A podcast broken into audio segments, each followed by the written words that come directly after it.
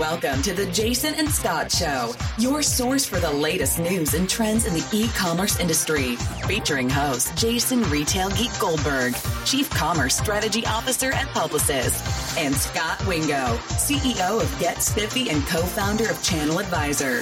Here are Jason and Scot. Welcome to the Jason and Scot Show. This is episode 178 being recorded on Tuesday, June 18th, 2019. I'm your host, Jason Retail Geek Goldberg. And as usual, I'm here with your co host, Scot Wingo. Hey, Jason, and welcome back, Jason Scot Show listeners. Well, we, uh, if you've listened to good old episode 177, we had so many listener questions, we could not get to them all. So this is kind of a, a episode two or continuation of that episode. Um, before we jump into listener questions, though, we a while ago on a new show, about 30 days ago now, we talked about the Chewy S1.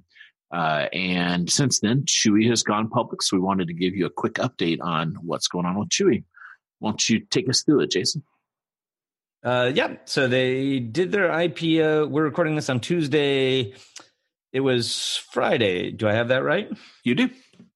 Um, and uh, uh, you'll tell me if this is good or not. I think it is, but they they had announced a range, a price range for the offering at like 19 and 21 bucks, um, and they actually uh, came out at 22 dollars, uh, so a little higher than their range. Um, but uh, they had a lot of uh, good activity, and they closed uh, at close of uh, trading on Friday. It was at thirty five bucks, which is like a almost a sixty percent um, pop. So uh, that seems like a pretty successful offering, uh, at least compared with like all the the Uber news or the Lyft news. Yeah, yeah. This is the um, so I've only been one th- one IPO process, and you know what what so they far. tell you so far. Yep, knock on wood. So what they what they tell you is this is the the brain trust at Goldman Sachs and these kind of places is you you want to you know so one school of thought, and this is not what the bankers agree with. So you you have to kind of navigate your way through all this. So they're they're obviously you got Fox in house issues here one school of thought is you price your IPO at the maximum because that's what's best for the company. Um, the bankers would tell you, look, you're building long term shareholder relationships. So you want to give these shareholders that take a risk in your company a little bit of a benefit. So you price a little bit lower than kind of where you think it's going to trade. Um, so if we look at Uber and Lyft, they both would be kind of what I think a lot of the bankers would say kind of broken IPOs where they've traded below their IPO price. Um, uh, and you know so there therefore now if you're someone that participated in the ipo you you feel sheepish because you you kind of came in at let, us say $20 and now it's trading at 18 um, whereas this chewy ipo performed a lot better in, in kind of a model the bankers would recommend. So price it you, you want to kind of put a range out there, kind of price above that range slightly, and then have kind of a good pop and then stay there and then come out with your quarterly results and, and then kind of beat and raise and you're off to the races from there. Then you can do secondary offerings and ha- happy um, happy shareholders buy more stock and, and all kinds of good things happen. So so I, I would I kind of tend to think this is the way to do it and, and they did really well.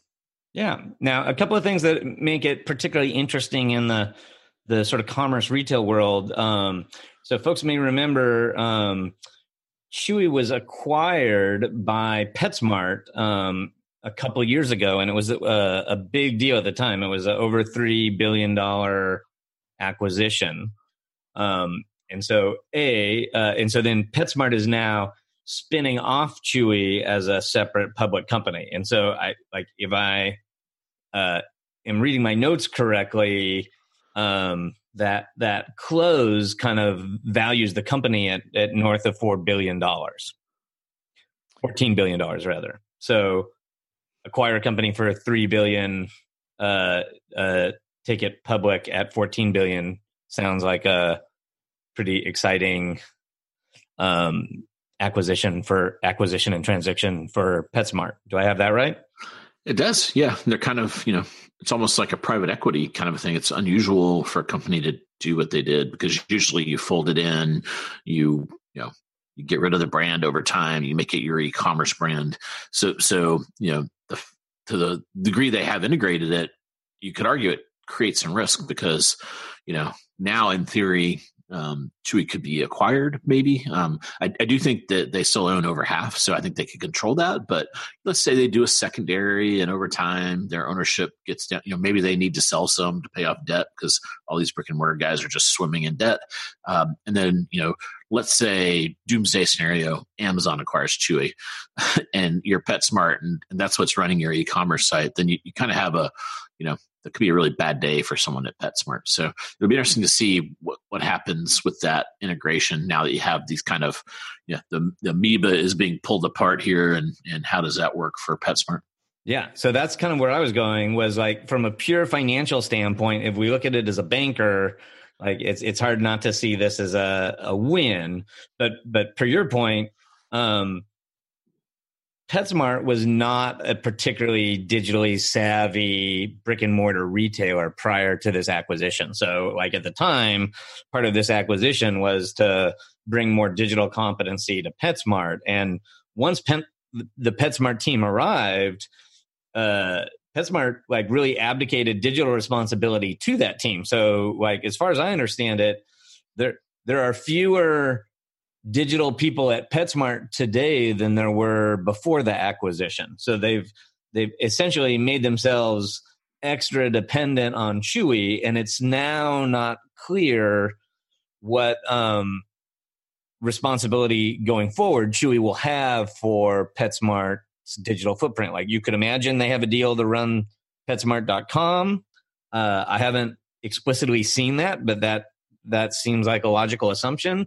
But you know, what happens with all the the sort of omni-channel things and you know when PetSmart wants to launch new services or they want to like market the veterinary service veterinarian services that Chewy doesn't sell but PetSmart does through their stores um like there there suddenly isn't like a really strong digital team at PetSmart to be solving the the sort of digital customer experiences for PetSmart. So it it, it does it feels to me like it definitely creates some risk um, for PetSmart, and it'll be interesting whether they they have like Chewy Brain Trust locked up somehow, or whether they're going to try to rebuild their own their own uh, capability there. I it just it's an interesting uh, uh, thing to follow. So I I found that interesting, and then uh, uh, my assumption is um, they they kind of felt like they had to do it because they the the one uh, interesting thing about the Chewy IPO that we haven't mentioned is that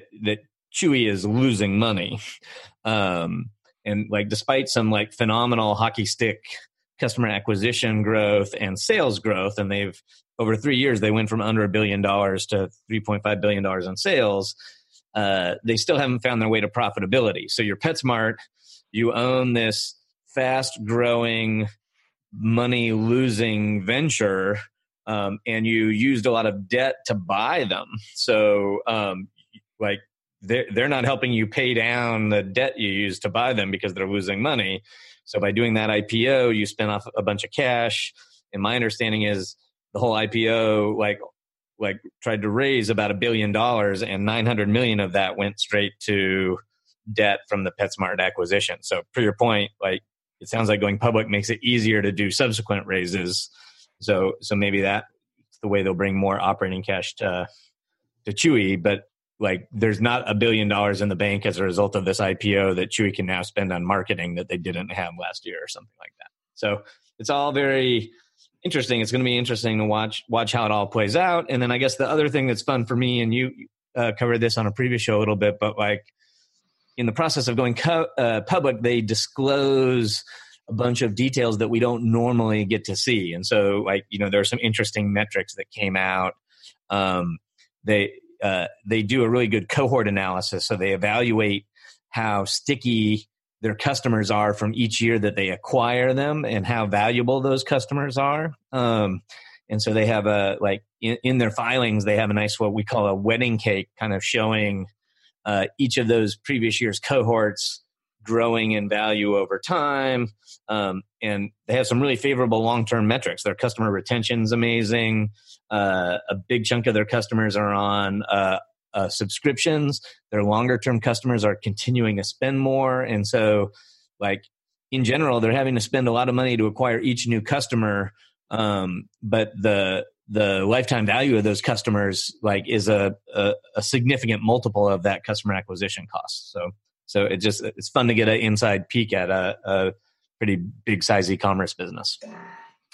Yeah, and you know the history of e-commerce is littered with companies that that do all this math off of CAC LTV, and they're using kind of you know known LTV. They they acquire new customers off that known LTV, uh, and then at some point you, you th- your lines kind of cross, and that LTV of that new customer surprisingly goes down over time because you know in the early days you're you're bringing in these these early adopters and they're advocates and they stick around, and then these later customers you acquire, you know maybe they're just sampling and and that kind of thing. So it'll be interesting to you know see at, at, the same time, everyone's always applying data science and machine learning, all these new technologies to try to fight all those trends. So it'll it'll be interesting to see how they do.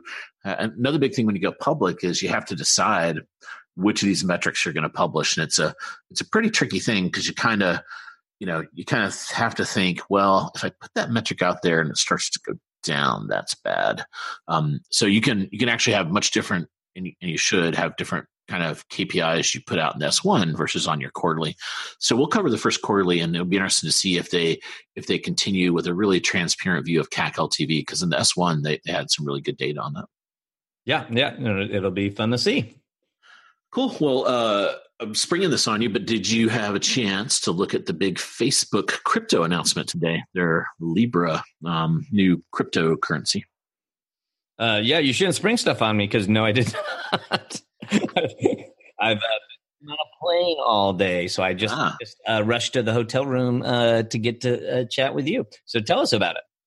Well, uh, I'll just point point listeners to it. The uh, the immediate reaction from regulators was, "Oh heck no!" So you know, there's like quotes from the EU and and you know both parties in the U.S. saying we're not really sure we trust Facebook with this. Um, so that, that's kind of I'm still adjusting it. You know, it looks like they've had a big team here. Um, the guy they got from PayPal that they put on chat, uh, Dave, uh, forget his name. He's leading this, so it, it's a big, pretty big initiative at Facebook.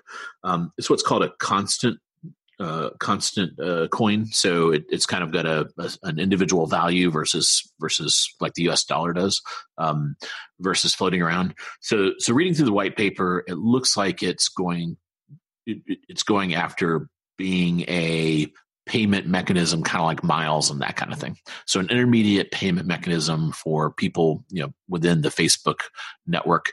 Um, they do have several people that have signed on to this kind of governing body. Uh, I think I saw eBay was announced today is also looking at it.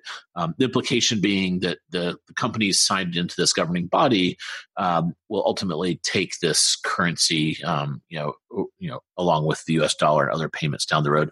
So it just feels like it's going to be more of a payment thing, and it's going to be interesting to watch to see how it goes. Hmm. So, do you think the the Winklevoss twins will be all in, and this will be the Zuckerberg Winklevoss reunion? There actually was an article where they have had something to do with it. Um, oh, the irony! I, I know that's comp. Let me see if I can find that.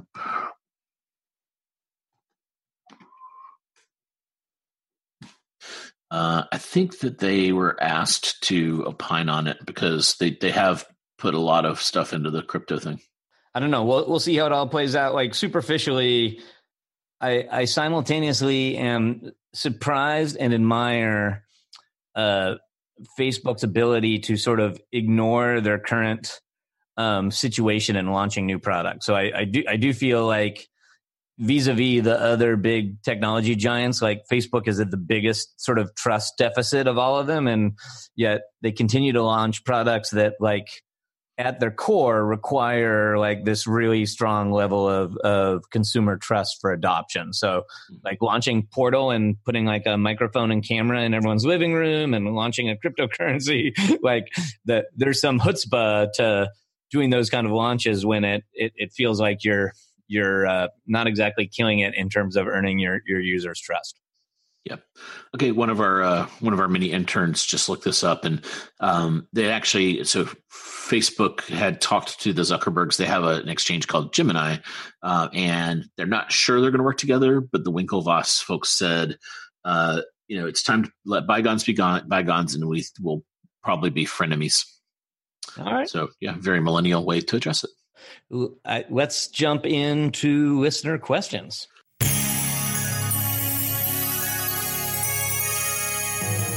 Listener question. Listener question. Listener question. Listener question. Listener question. Listener question. Yeah, so we are so we covered four last time. So we're going to start out here with number five.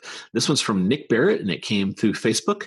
Uh, I believe Nick uh, is from Australia or New Zealand, so I don't know if that puts it in context, but there you go.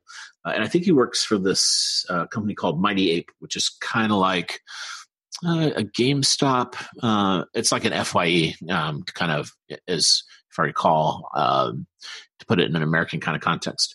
Uh, all right, I'd be interested to hear your guys' thoughts on how an established e-commerce store could expand into new product categories. Is it a good idea to launch new niche websites through Shopify to do this, or is it better to keep focus within a single e-commerce site and expand within that? Um, so I'll take a stab at this. Uh, it, it kind of depends. So I'll use a I'll, I'll, use a metaphor here of orbits, right? So so at the at the at the center of this orbit is your existing customer and your existing e-commerce experience. I think customers will, you know, pretty easily let you go one or two orbits out. If you start to go three or four orbits out, then you really need to start thinking about that customer's buying experience and the messaging. It doesn't make sense to have it kind of tied to something on a, a, a closer orbit to what you're doing today. So I'll use an example. It looks like um, Mighty Ape is selling games, collectibles, those kinds of things. So you know, uh, another example of a store like yours is ThinkGeek here in the U.S. And you know, ThinkGeek did a really good job of of starting with you know mostly kind of collectible stuff and then bringing in toys and life size figures and then then going deep into categories so then in the store they and online they have a pretty deep Star Wars category, a Harry Potter category, etc. Um, and then online, um, you know, they've gone and created. They, they, go and license the brands, and then there's there's actually. Um, so I'm actually deep in this category. so within the Star Wars world, they they kind of cleverly came up with a sleeping bag that looks like a tauntaun. And so they, they kind of got so deep into this vertical they were actually kind of able to come up with their own products around that. Um, but you wouldn't go in there expecting to find a non geeky pizza oven or something strange like that. So so you know so to the same argument if if you guys wanted to add kind of your you know your own private label collectibles i would keep that in the main site. If let's say you wanted to get into something totally out of what you're doing today like i don't know sporting goods or hammocks or something like that then i, I do think you know having another e-commerce site is the way to do it. The you know what um, you know what you didn't ask specifically but I'll, I'll, kind of kind of keep pulling the thread is how do you find what to add? And, and this is where it's really interesting. So at, at channel advisor we have 3000 customers and you know the overwhelming majority of them are super entrepreneurial. And it's always fascinating to me to find out how they figure out what products to sell. Uh, a lot of them spend a lot of time um, data mining. So they'll go through comments, uh, uh, you know, uh, feedback on products. They look at null search results. That's a really cool place on your own website to go find things. You know, what are people searching for on your website and not finding? Um, that's really interesting kind of area to learn a lot about consumer behavior. Uh, a lot of them use tools like Camel, Camel, Camel. There's one called Jungle Scout. Um, and then there you can go look at Amazon's data. Uh, my favorite example, uh, it won't surprise listeners, is a Star Wars example. So these guys um, are, are a customer and they like like kind of a GameStop and FYE, et cetera, they, they sold a lot of Star Wars stuff and they were trying to look for new products and they had a license with, Lucasfilm to do, um, let's see, they had the, the image of Han Solo and Carbonite that they could put on almost anything. They did a phone case and it ended up being really popular. Um, but they started kind of poking around and using some of these tools, they went in the Star Wars category of Amazon and found there's all these people looking for um, Star Wars beach towels you know, when you're uh, out in your bathing suit uh, on the beach, you always obviously want a Star Wars towel. So, so they came out with Han Solo and Carbonite on a beach towel, you know, a really big one. So it looks really cool when it's on the beach because you get kind of Han Solo and Carbonite laying in the sand there. Um, and that became a top selling product on Amazon very quickly. And they, they, they actually developed that product by looking at null search results and finding those little imbalances between supply and demand that people are looking for. And they, they use that to create a product extension. The, the most famous one's Anker. So A N K E R is an electronics company, and kind of the urban legend there is they they you know um, I think they're in China or Taiwan. They started mining the Amazon feedback, and people would buy you know. Uh, chargers and, and accessories and they would always say well i'm glad this has two USB ports, but I have six devices. Uh, looking at you, Jason, and you know, I really wish you you had a you know, a it charged faster, and b it had more ports. Um, so I think a lot of the anchored kind of at least the early products were developed off skimming and parsing and really understanding the Amazon product feedback, uh, and then saying, all right, this product got three stars. Why can we develop a product our own that's got five stars and address the consumer's gaps there? Yeah. Um, and I mostly agree. A uh, side note on Anker, like I literally have to have Anker products delivered to a a mail stop because my wife has banned me from buying more cable. so side note, Anker totally has my number. Um, and one piece of bad news for you, Scot. I don't know if you're aware of this, but uh, ThinkGeek was purchased by GameStop, and effective July second, they're shutting it down. Oh man, I didn't know that. Yeah, so it's now going to be a a section of uh, GameStop versus a separate site. So, uh, well, again, are they going to close the stores? Uh, I don't know, um, but maybe per your point, uh, and and per Nick's original question, like Game GameStop's hoping to uh, aggregate that traffic from their site and ThinkGeek and do more effective cross selling because, like, basically, I agree with your answer, but um, I would almost come to it from the opposite end. I would just say uh, it's extremely hard. There are very few businesses that can be very profitable by selling a single item in a cart. And there are very few businesses that can be profitable by only selling an item once to a customer. And so, in general, you're looking for businesses where you have multiple products for the customer to put in cart and you have a reason for the customer to come back and shop from you multiple times. And so to me, that means looking at your existing existing customer base as you suggested and finding adjacent products uh, that might also appeal to those those customers. Um, and in the early days of e-commerce, there was uh, this artificial thing. Uh, SEO uh, from Google, search engine optimization, very much favored keyword stuffing in the URL. And so you saw a lot of individual sites that were selling one item and they named the URL after the item they were selling. And that, and for a while that, that could be very effective. Um, Google's dramatically depreciated the the effect of keywords in the URL. So you know it now makes more sense to aggregate as much traffic you, as you can on a single URL and sell a bunch of stuff. Um, and w- but what I would suggest is having a lot of different content for that different stuff and different landing pages for that different stuff. So per your point, you're selling uh, video Star Wars video games over here and Star Wars beach towels over there. You might have separate landing pages for those two, and you might have separate like digital marketing campaigns for those two. Um, so it kind of feels like a separate site in that sense. But once you get there and get that beach towel, I can I can try to cross sell you the video games and try to make you a, a bigger, more valuable customer. So I guess that's that's the way I would think of it. Yeah, it's kind of fun fact. Um, two big companies were created off that craze where you're just putting one product on a domain name, um, Hayneedle and Wayfair. Um, so Wayfair had like coffee tables, kitchen tables, you know, dining chairs. They had all these furniture things, and you would go to dining chairs and it'd be like just dining chairs, a slice of their thing. They ended up rolling all that stuff up. Both of them did, and, and getting rid of that strategy when when Google changed the algorithm. Question number six is from Rebecca Saunders. Have you seen any recent data on the cost of customer acquisition? So this is a, a CAC question, which we just kind of uh, covered there with Chewy uh, online via the various channels and how these have changed over time. I hear a lot anecdotally, but haven't managed to access any reliable data. Thanks in advance. Love the show, by the way, all the way from rainy London. Uh, well, thanks for the question, Rebecca. I'm answering from rainy Seattle today. Um, and I, my sad answer is generally no. Like there, there are people that publish sort of some industry data on customer acquisition, but I would submit to you that it's almost completely useless um, because the variance, depending on the the specific industry and the specific customer circumstances, are so great that looking at these averages are are somewhat meaningless. Um, and so, you know, you you both have like, you know, companies that are selling um, individual packs of band aids, you know, for three dollars online, and uh, guess what? Your customer acquisition cost has to be extremely low when you're selling a three dollar item with free shipping.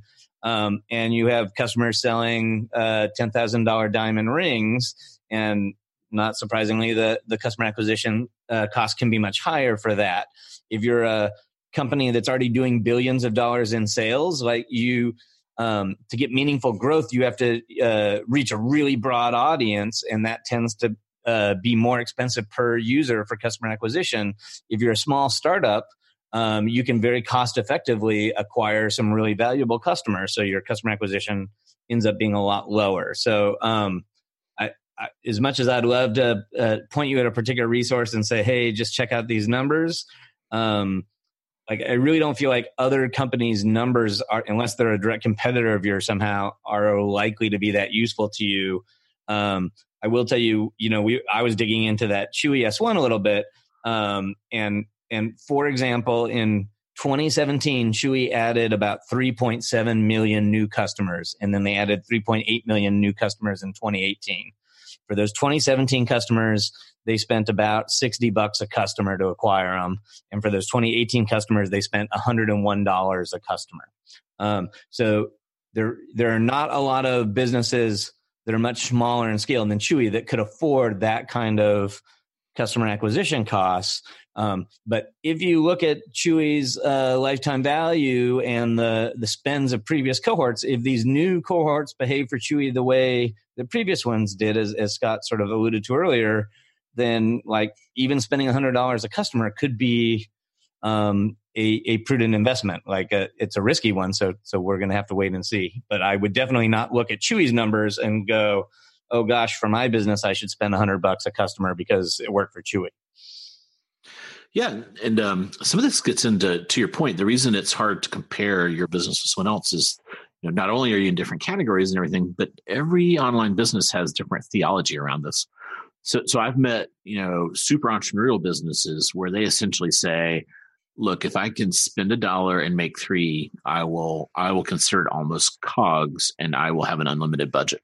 Um, uh, other people kind of say, you know they kind of come from an advertising view and they um, so people that come from marketplaces they tend to have that cogs kind of mentality because they're looking at it as a percentage of sales.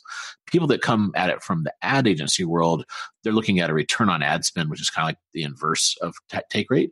And they'll say look i'm going to have a budget i'm going to manage that budget to a 4x or whatever it is return on ad spend. Um, so it's really really part of it's theology and, and then um, you know some of it is other times I've seen really big companies where the CEO says, I want to be number one in strollers.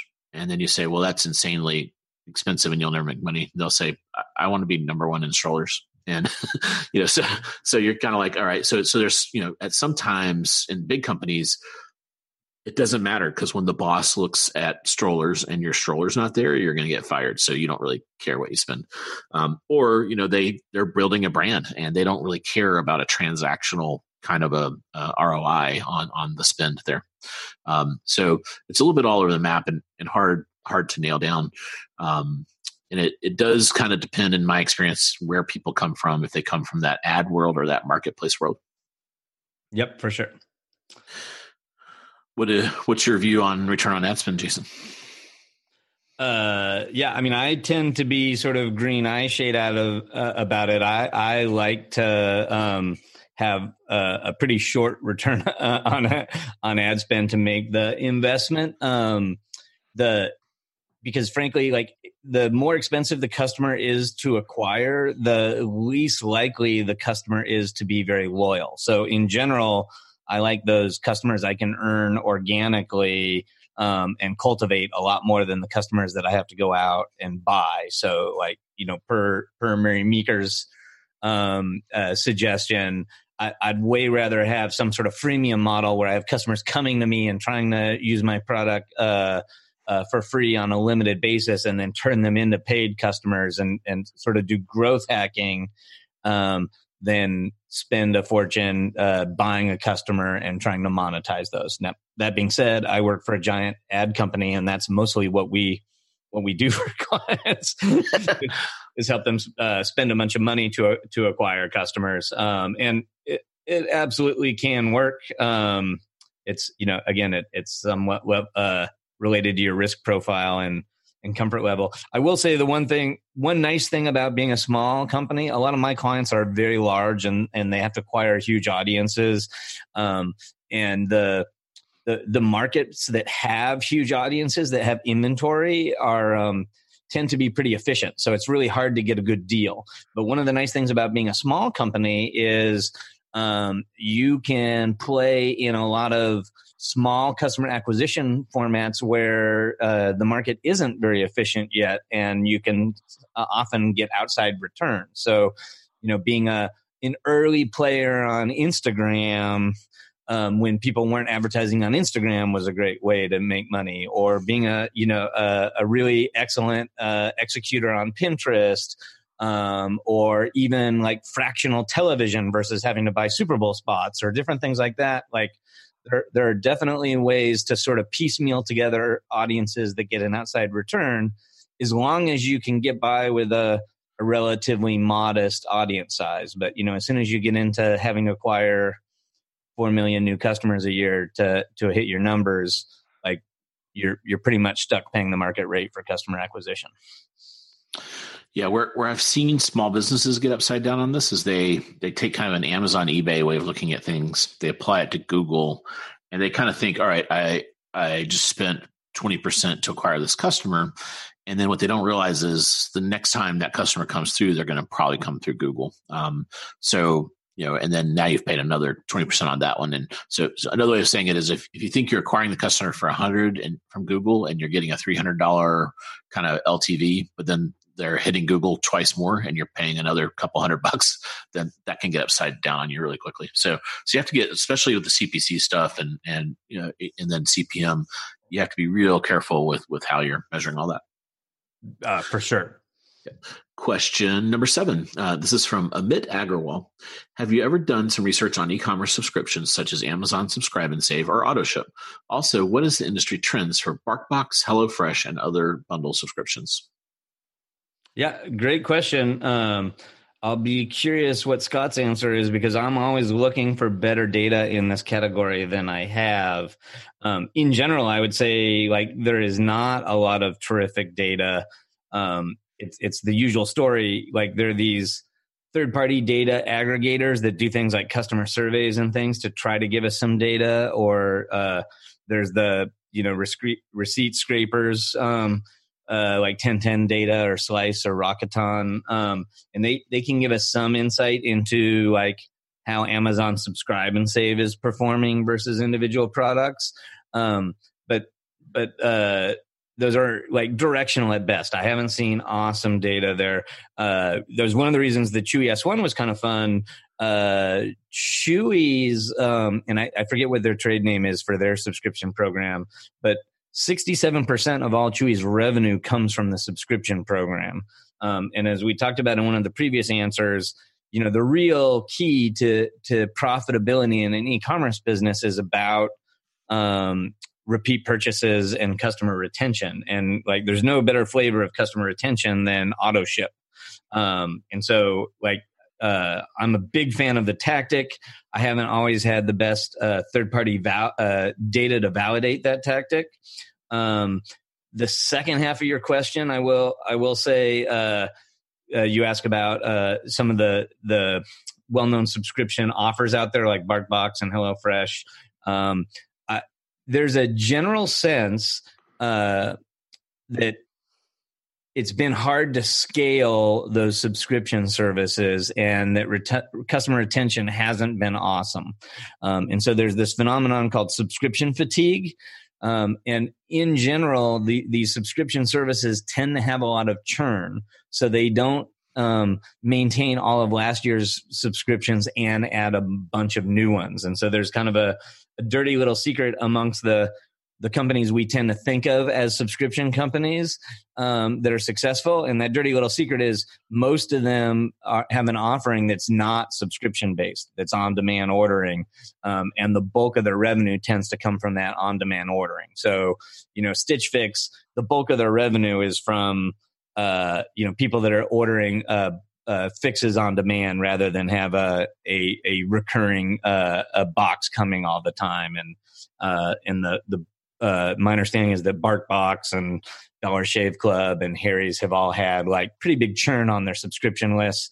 I think when uh, Harry's got acquired, it came to light that 80% of Harry's revenue was from their their retail deals. So people walking in a Target and buying Harry's razors rather than being on the the the subscription program. Um, so I would say like subscriptions are a really valuable thing to try to achieve, and uh, there definitely is evidence that Amazon's program is really potent. Seems like Chewy has a really potent program. Um, but you know, you probably need to be careful about assuming it's easy or that you'll have great great customer retention from doing it. Yeah, I think that's spot on. Um, just a couple additions. It, it, seems to work well in anything that's replenishable. Um, I do think it's kind of jumped the shark. Like I, I see tons of new subscription programs for coffee and beer and wine. You know, it just feels like you know we're probably past the the subscription craze. Um, if you're interested in the topic, uh, you know, again, one of the nerdy things I recommend is when companies go public and they file that S1, that that is like a gold mine of data. And and it's if you're interested in these topics if you can find a company that has an s1 out there it's really a, a, good read because you know you're you're dealing with these companies that have managed a business like what we're talking about up to the point where it's at a pretty good scale. So so so they're kind of on generation 8 thinking and you know, not to pick on you, Amit, but if I was going to start a subscription bundle, I'd be on generation one thinking, right?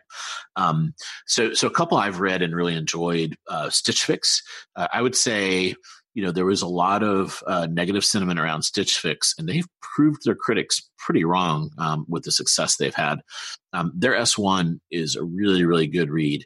Um, and then when I when you read an S1, um, it's kind of like a, a poop sandwich. So, so you know the it the the where the bread is the poop and the good stuff's on the inside. And You have to kind of like dig in and find it. The the part you want to read on this one is skip all the way to management's um, discussion, and in there in the Stitch Fix one, it's a textbook on how they think about their cohorts and and how they fight those trends Jason's talking about. How do you you know how how do you make the algorithm better and how do you also scale it with with computers instead of just people? So i recommend that.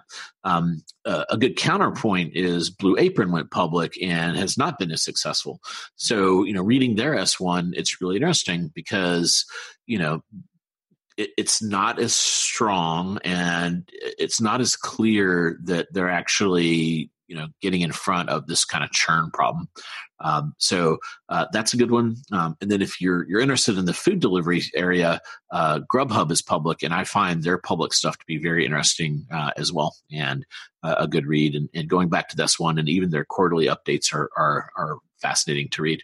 So, so hopefully that gives you something to chew on. Uh, it is hard to find a lot of like the previous, you know, a couple folks asked about CAC LTV out there.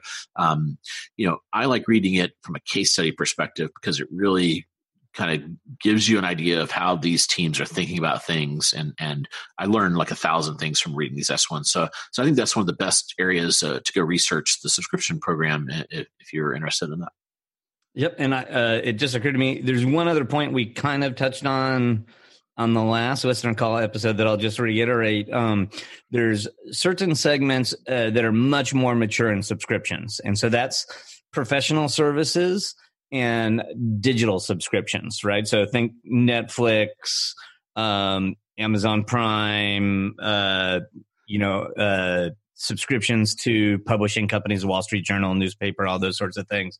Um, and if you look at how those industry evolves, a couple interesting things have happened. Um, these aggregators have emerged uh, because customers have subscription fatigue and their subscriptions are fragmented everywhere and it's really annoying. So you now have Amazon with a service where you do all your media subscriptions through them and they give you a single dashboard to turn on and off subscriptions and control them. Um, Apple just launched a very similar offering. Uh, the financial institutions have noticed that people lock in all these subscriptions, they spend a fortune, and they don't tend to use a lot of the subscriptions. So every budgeting tool out there, like Mint, like a big feature that they offer is identifying all these recurring costs and convincing you to turn off all the ones that you probably aren't using. Um, and I think that's now a national television campaign for um, Wells Fargo is they have a feature in their mobile app called Control Tower, which is all about helping people like turn off the the dearth of subscriptions they signed up for and aren't getting value from. So, um, like if you uh, use that as sort of a time machine, and you you know it's it's probably unlikely in the future you want a a coffee subscription with one vendor and a um, a water filter subscription with another vendor, and you know, and have all these things coming on different schedules and on different payment periods, and you know, when uh, to me, that's one of Amazon Subscribe and Save's big advantages. Is they're sort of the de facto uh, everything subscription aggregator for physical goods. How many active subscriptions do you have, Jason? Uh, so I'll be honest, I am not the biggest uh, personal fan of that. Like, there, it's huge convenience, but I do find that I waste a lot of money when I do those subscriptions, and stuff tends to pile up. So I'm not a huge fan. Um, my my wife does a lot of our household management, and she's way more organized than me, so she uses a bunch. Um, and I, I couldn't tell you how many she has. Cool. There's a guy at work that has like around 20 and he has an Amazon credit card. And so, so they've gotten every kind of replenishable thing in their house. They have like a bunch of kids, uh, kind of come from Amazon and, and, uh, you know, he's done some calculus on it and it's like the optimal savings for it all leveraged on the, on the Amazon prime card. Yeah. Side note: um, We've taken probably uh, a deeper dive in this answer than we intended to, but um, the today most of these subscriptions and most auto replenishment is what I call explicit. Like you go and sign up for something, and you have to ask for it and pull it, and then it starts coming until you get around to turning it off. Um, but I do think the future for a lot of this physical goods are implicit replenishment, where um, if if you do most of your spending on Amazon or you do most of your purchases on Walmart, like they they just get enough data about your habits to proactively send you the stuff when you need it without you even having to ask. And both Walmart and Amazon have have various packet uh, patents on this this idea of uh, predictive shipping, and I, it, uh, it it it does seem to me that like the combination of big data and artificial intelligence in this space that like there there's going to be a near future when um, a lot more of this purchasing is autonomous. And the reason that's interesting to me is um, you know when you never have to think about ordering toilet paper again or buying toilet paper because your your house just always has the right amount of toilet paper um, what do all the physical stores that today have an entire aisle of the grocery store dedicated to toilet paper do with that space? So like there's an interesting challenge for brick and mortar retailers in the future as auto replenishment gets more dominant. All right. Question number eight comes from Parker Block. Uh, he always throws curveballs. We appreciate that, Parker. Uh, this one came from LinkedIn. Uh, hey, Jason Scot, what do you see as likely business implications of rising appetite for antitrust action bum, bum, bum, on platforms which monetize consumer data? Um, uh, I think we teased this a little bit in the last episode, but uh, a lot of the platforms, especially the ones with user generated content like Facebook, Twitter, Google slash YouTube, um, they rely on this section of law called Section 230, which essentially makes them the same as a utility, like like a phone line. Um, you know, if you if you say something on the phone line that could be hate speech or something like that you know it, it's not at&t's job to monitor that. So, so they essentially say we're not a newspaper where i you're you have liability around uh, what is it libel and what's the other one? Uh, one's written uh, one's spoken. Slander slander. Yeah libel and slander. You can be sued if you say the wrong thing. So you have to be very careful with what you say. That's why they have fact checkers.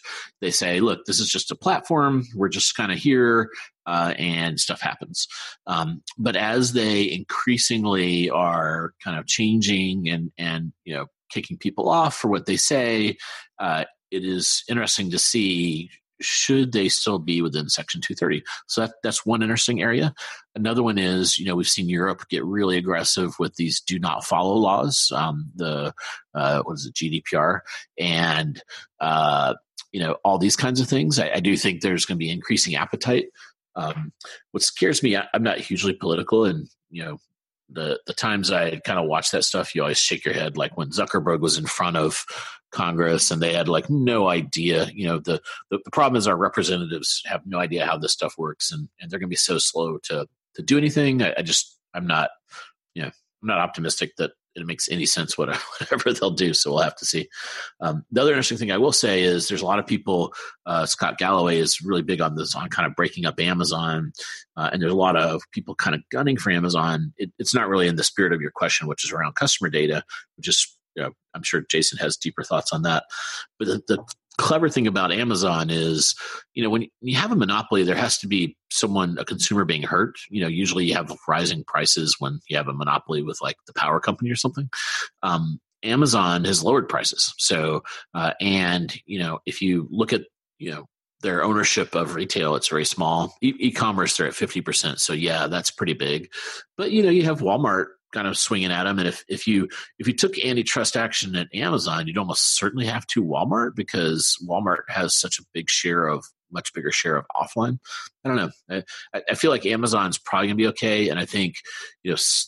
Facebook, Google, and Twitter are probably more in the crosshairs because of this Section 230 stuff. And then the fact these ad models are built off of tracking you across the internet. I, I think they kind of have double risk there that will be interesting to watch. Yeah. So the way I sort of think of it, there's um, a couple categories of regulation. Like there, there are business models um, that various government entities uh, might want to influence by writing new laws, and so that's what all this privacy stuff is, right? Like there, uh, you know, uh, Europe isn't trying to um, enforce some some fifty year old privacy law um, uh, against Google and Facebook, they wrote a new law called GDPR specifically to change the behavior about how companies uh, collect consumer data and use it. Um, the you know there are lots of new laws that get proposed for you know regulating energy companies and and how they influence the earth and all these various things. So a lot of these companies have risk that that various com- countries will pass new laws. So Europe obviously passed a big law in the GDPR that has meaningful impact on how um, we all do uh, data collection for people and personalization. Um, there's a proposed law in California called the California Consumer Privacy Act, um, which is very similar to GDPR. Um, and so, if that goes into effect, um, you know, it, it's sort of difficult to treat customers in California wildly different than the rest of the United States. And California is such a big market that it could it could potentially have the effect of having companies serving U.S. consumers behaving very similar to companies that are serving European consumers because they uh, they just won't want to risk getting sideways from the the CCPA. So um, I do think that uh, the biggest impact of those kinds of regulations is companies change, self-moderating the, their behaviors to not make it a necessity for a legislator to pass these laws. And it's like you know legislative bodies aren't super efficient. It's really hard to pass pass laws frankly. And so you know you wouldn't you wouldn't have big expectation that like the US Congress is going to you know suddenly the House and Senate are going to agree on a bunch of stuff and pass a bunch of new new regulation. Um and so it's it's more that they're going to threaten regulation and that causes companies to like somewhat moderate their behavior. Um, it, it's absolutely true that Europe is more aggressive in this right in regulation right now, and so like it's more likely that you that European regulation affects U.S. companies than than you know that we're going to see a huge wave of new U.S. regulation. So um, that's my long-winded answer on writing new laws, and then per per Scot's point. Um, in the case of companies that whose primary business model is selling stuff to consumers, there already is regulation in pro- place that's called the antitrust laws. It's the Sherman Act. Um, and so it's it's less about Congress writing a new law that would have some negative impact on Amazon, and more about how the the U.S. antitrust laws um, affect Amazon. And per Scot's point, um, the the laws are like arguably somewhat outdated. Uh, you you both have to be a monopoly, and despite how big Amazon is, they're really not um, a, the majority of very many markets, right? Like they might be the the largest bookseller in the U.S. Um, so so digital books could be a, a potential market if you could get a court to agree that e-commerce is a market separate from retail, then you know you could argue that they're a plurality. Um, even then, there'd be arguments that they really aren't, because even though we say they're fifty percent of e-commerce, that doesn't include some some huge businesses like um, marketplaces and porn and all these other things. Um, the and then the second problem, per Scot's point, is once you're a, a, a monopolist, you you have to do behavior that negatively affects consumers. And in the U.S. antitrust law, that behavior is you have to raise prices. And so you can't just make an argument that, oh my gosh, Amazon's reducing choice and that is fundamentally bad for consumers. In Europe, they have antitrust laws like that. And so it's, it's, you know, frankly, at the moment, a lot more likely that, um, European regulators like impact how Amazon can grow as they get as big in Europe as they are here than it is that US antitrust law is going to be very effective against Amazon because they just they both don't look like a, a monopolist and then they they don't uh, sort of trigger any of the hot buttons of of the uh, Sherman Antitrust Act. Alrighty, number nine. This comes from Baxter Overman. How do you put consumers at ease with in-home delivery services, i.e., Walmart grocery? Wouldn't drop off when the consumer is home for certain items or lockers be easier to sell? Uh, yeah, well, so one service that just got announced in the last couple weeks, or evolved in the last couple weeks, is this Walmart delivered a fridge, right? and that's kind of what I think of when um, when you ask this question. And so the the principle here is, hey, you order milk from Walmart, you don't want that like sitting on the on the curb for eight hours while you're at work. Um, and so Walmart has this offering where where like using an electronic lock, they have permission to go into your house, they go into your kitchen, and they have employees that are trained um, to put away your groceries for you, including putting the perishables in the fridge. Um, and the, the this was a, a big deal they made at their shareholder meeting a couple weeks ago, and they had a, a, a video of Marc Lore doing the first delivery. And uh, when they first proposed this service like a year ago, the idea was that they would install cameras in the customer's home, and the customer would be able to monitor the delivery guy on the camera.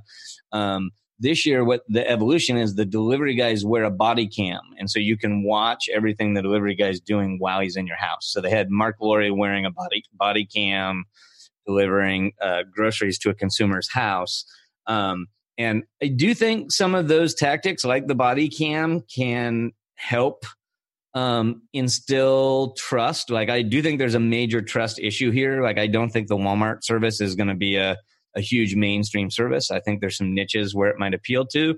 Um, but I always chuckle because um, in this Walmart video, like the intent is, see, Marc's wearing a body cam, so you can trust him, so you have nothing to worry about.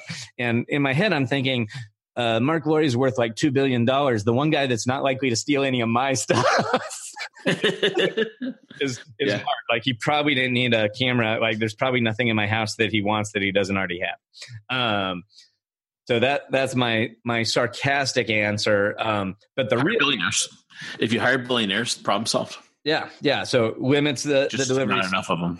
Exactly. I, I feel like Cuban would do some deliveries, um, but uh, it, like trust is the big impediment here, um, and and so you see lots of interim steps. Like uh, Amazon has this very robust program called Amazon Key, and it both has a version where guys can open the smart lock and put stuff just inside your door. They put stuff inside your door as opposed to all the way in your kitchen. So they're it's slightly less invasive, and so maybe you trust them more.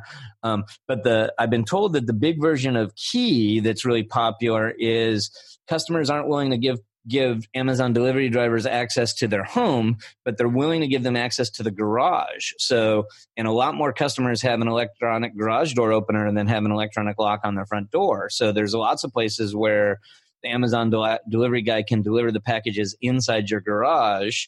Um, and that's easier to have trust in. Uh, there's also a business to business component to Key where Amazon installs lockers in um, commercial buildings and obviously you have a lot more trust giving uh, giving a delivery guy access to your secure lobby than you do your individual house so i feel like there are all these different tiers of trust but the one thing i would say is over time as these services get more popular and more people use them and have good experiences there's an opportunity for trust to grow and so when Uber and Lyft first launched, trust was a huge impediment. Am I going to get in some random stranger's car? Um, today, we all um, know lots of other people that successfully use Uber, and so it seems less scary. And and you know even more so with Airbnb, um, as we have more people in our networks that regularly use Airbnb and have good outcomes, it feels more uh, safer to me. And so, in the same way, if if uh, Walmart is able to find a a, a decent sized niche that's willing to do this refrigerator delivery service and they have a good output they'll probably share that experience with their neighbors and friends and you could see the service grow and get more trustworthy over time. Yeah. Uh, i don't really have anything to add. Beautiful answer. Thanks man. Number 10 also from linkedin. Uh, this comes from Aakash Gupta. And what's your favorite app that you've downloaded in the last few months? Hmm. It's a good question. Jason you go you start this one Sure. So my contrarian answer is I don't like apps. Um, the there's all kinds of data that we like. Apps have huge um, abandonment rate, uh, and so for most clients, I'm actually advocating they build really good mobile websites that replace the functionality of an app, and that's using a technology called progressive web apps. So that's my sort of boring work answer. Um, in my personal life, the app that I recently downloaded that I had no idea existed that's been really useful for me is um, it's actually a plugin for the mobile browsers. So it's a plugin called Screenshots. And essentially, le- what it lets me do is when I'm on a mobile web page, um, it lets me take a screenshot of the entire web page, not just the the part that's visible above the fold. And so, it for work a lot, I need screenshots of an entire entire page. And so, uh, this was an, a new find for me that I, I tend to be using a lot. But uh, I'm not. That could be pretty nichey. Yeah, I like that. That's good. Um, I would say at uh, at Spiffy we use this thing called Geckoboard, and they just updated their app, and I think that's my newest app. And uh, so it gives me all my KPIs in one one kind of screen, uh, which is nice. Nice. What's uh, the app for the Star Wars experience in um, at Disney? I feel like that should be our favorite app. Uh, probably Galaxy's Edge. I don't I don't there know if go. it's app based or not. Yeah. I oh, I did download the Amazon Go uh, store app recently. Yeah. Oh.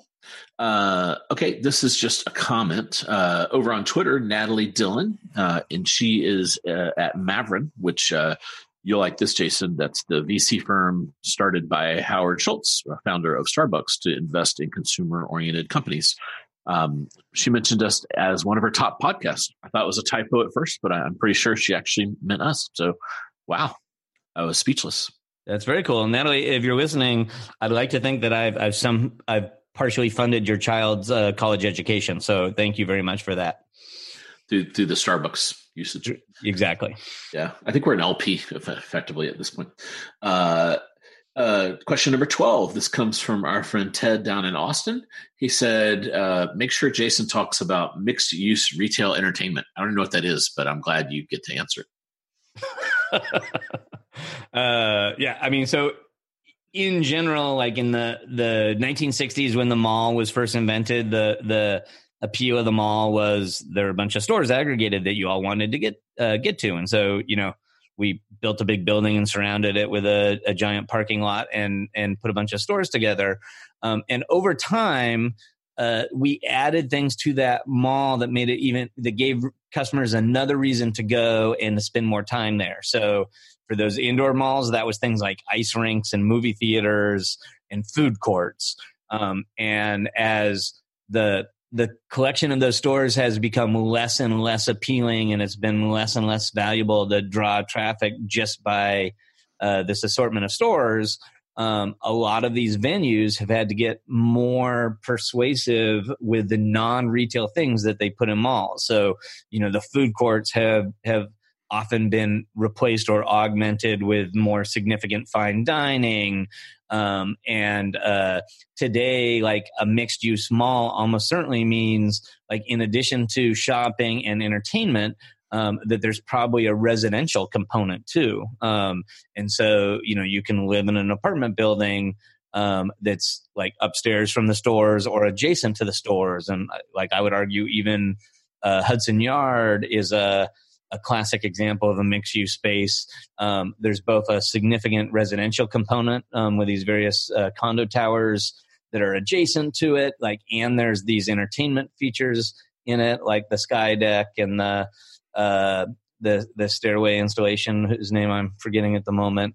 Um, and so, in general, new successful shopping destinations uh, tend to have the this this uh, sort of multi-use uh, component and uh, less focus on shopping being the only reason that you'd go visit it. So I assume that's what Ted's talking about. And you, you won't see many new malls built that aren't like very focused on the the other traffic generation activities and other revenue streams besides shopping.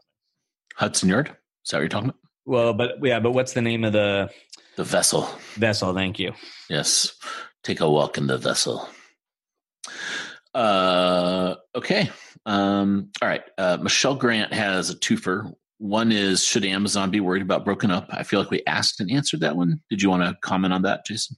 I think we, we covered it pretty well. I, like uh, based on current U.S. antitrust law, I think Amazon has very little risk. Like they, I think like potentially digital books could be an area where you could see some enforcement, or um, uh, like I might have said like Amazon Web Services is at greater risk. Um, but you know, I feel like uh, Google and Microsoft have made enough traction lately that that you know that that probably isn't immediate. Uh, if Amazon were to get as big in Europe as they are in the U.S., uh, it, it, would be a more interesting question. But, but uh, like of the FANG companies in the U.S., I think Amazon has a lot less to worry about from regulation than does a Facebook or Google. Cool. Um, and then uh, this is clearly in your wheelhouse because it's got the O word. Um, your Jason, what are your thoughts on pricing strategy in an omni-channel world where price transparency is high and filled with bots to find the lowest price?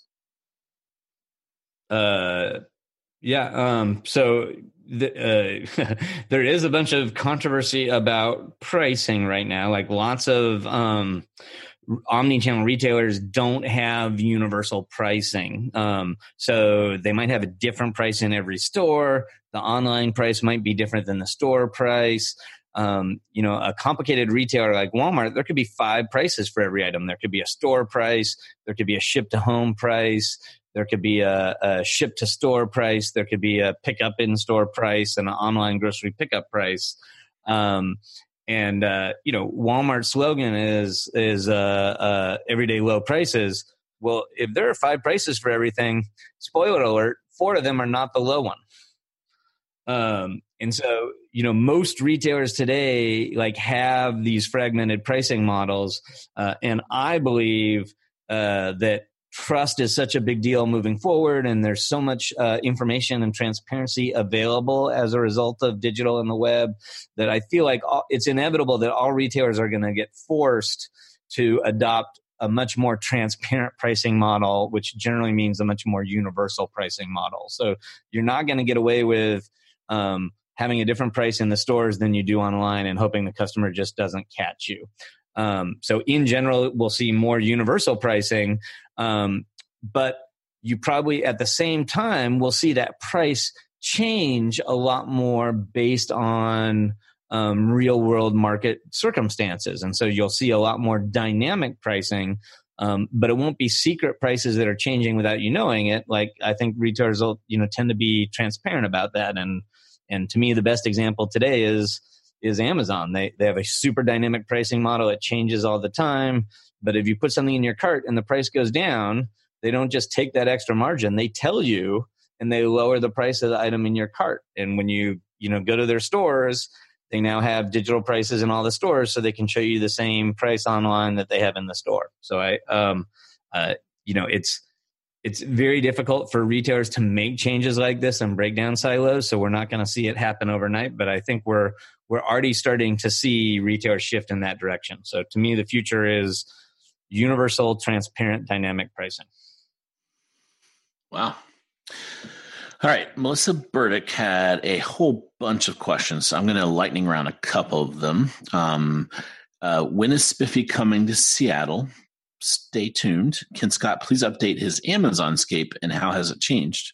Uh, unfortunately, there's an inverse correlation between my time to work on the Amazonscape and your first question, Spiffy coming to Seattle. So um, I am in a position where I don't have a ton of time to work on that. Uh, it's changed a lot. You know, so I think Amazon's probably launched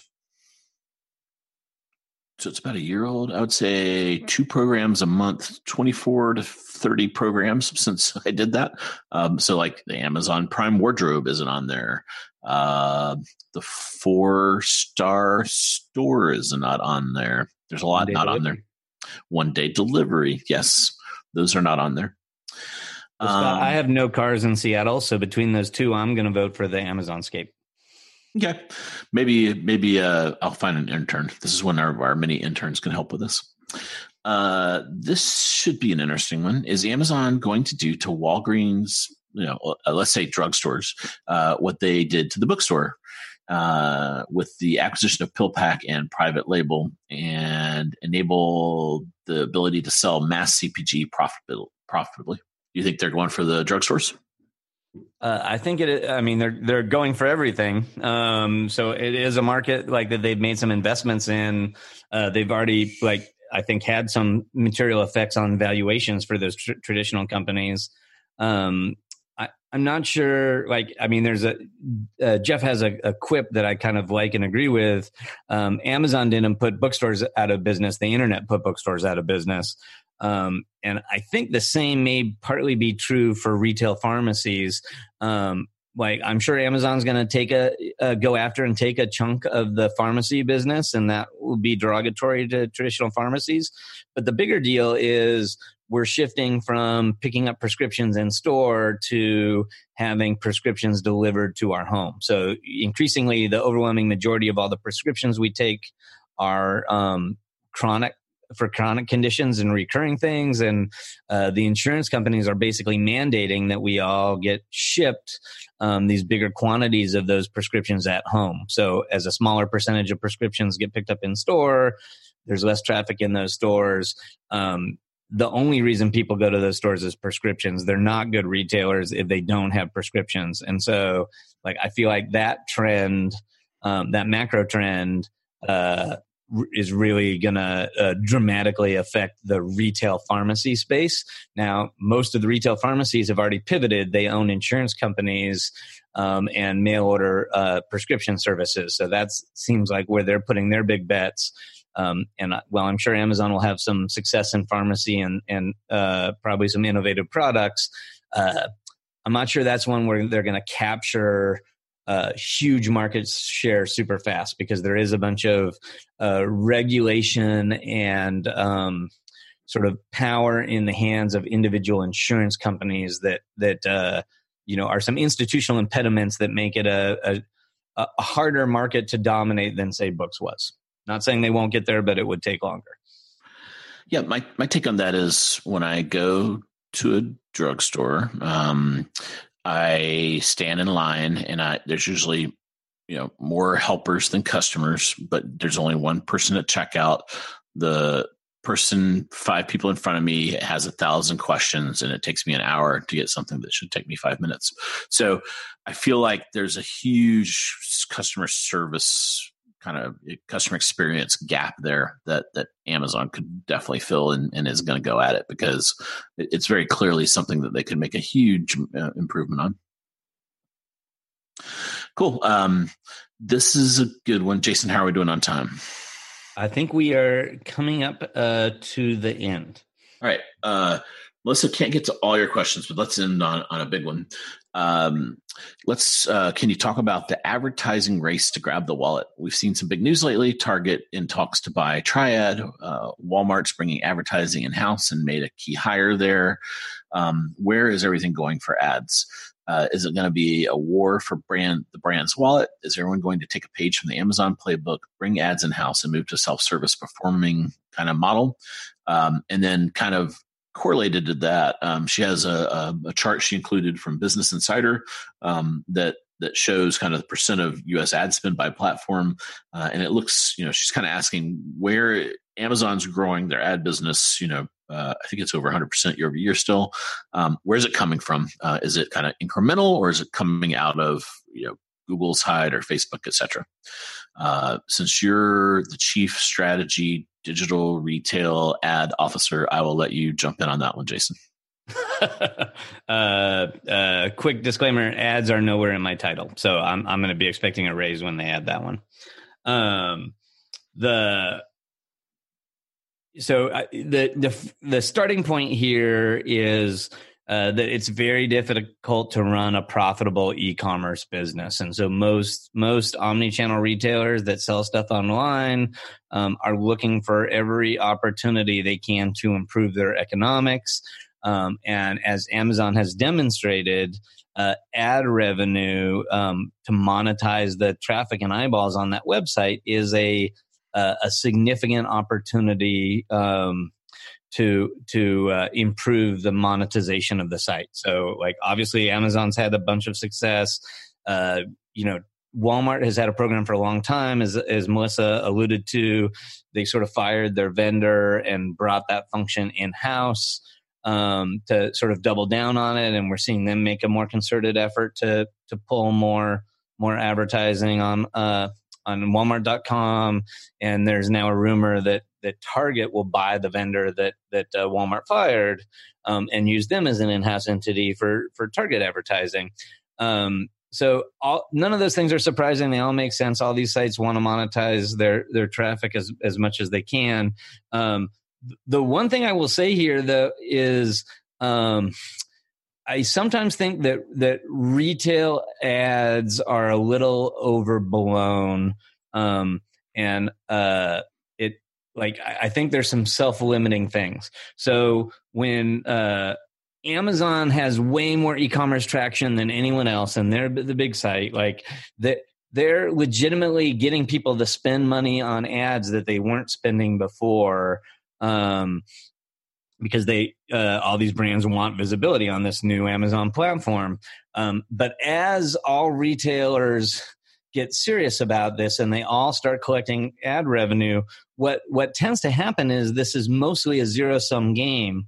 Um, brands have been spending money for for 50 years on shopper marketing inside of Walmart stores and Target stores, and the the budgets for those ads are a percentage of the sales of their product from that Target and Walmart sell. So, you know, you you know you're going to sell a hundred million dollars of razor blades at Walmart, and you reserve three percent of that for in-store co-op that that you can spend with Walmart on ads inside the Walmart store.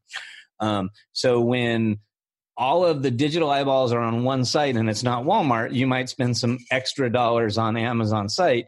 But when all the sites are getting traffic, what you tend to do is you just say, all right, the the three percent I was spending in stores, I'm going to shift that to online. And so, while that might look good for the monet- the the website monetization unit at Walmart, it's actually a zero sum game for Walmart. They were getting three percent of the razor blade sales as advertising revenue before, and they're getting it again.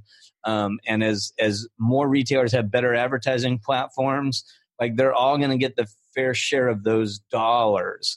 Um, and even the the chart that Melissa shared, like I look at most of these charts that sort of are surveys of how people are spending their their ad dollars. And my experience is um, that there's no one person at any brand that knows where they spend all their money. So I have tons of clients where multiple entities at that client all bid on the same keywords on Google and drive each other up. Um, and so I can assure you, if you surveyed any of those stakeholders and said, what's your total spend on Google? They actually don't know. They only know what their silos spend is on Google. Um, and so you you talk to a given person in one place, then he, you know, didn't spend much on Amazon last year and he's spending more this year. And so it looks like a big ad. Um, but if you really look at it um, comprehensively across the whole organization, um, it doesn't feel like people are taking dollars they used to spend on a Super Bowl commercial and instead investing that on Walmart or Target. So um, like I, I, think that the the ads on these sites are here to stay um, but to a certain extent it's a zero sum game and we're just seeing shopper marketing dollars shift from in store to online um, and you know in the early days amazon you know probably got a disproportionate amount of those dollars but on a go forward basis they're 50% of e-commerce they'll probably get 50% of the the digital ad budgets from uh, digital retail ad budgets from from these various uh, uh, brands so um, I like I think it it might normalize out. We'll see. Cool. Well, I think that's going to wrap it for listener questions. We really appreciate everyone donating your questions. It, it's uh, always a challenge to try to answer everything, and hopefully, we got tears. Absolutely, and uh, uh, certainly, if you disagree with any of our answers or or you missed anything, uh, Scot and I both love to learn. So please uh, leave us a note on uh, Facebook or Twitter, and uh, we'll continue the dialogue there. And until next time, happy commercing. You've been listening to the Jason and Scot Show. For all the latest news and trends on e-commerce and shopper marketing, subscribe to us on iTunes or visit www.jasonandscot.com.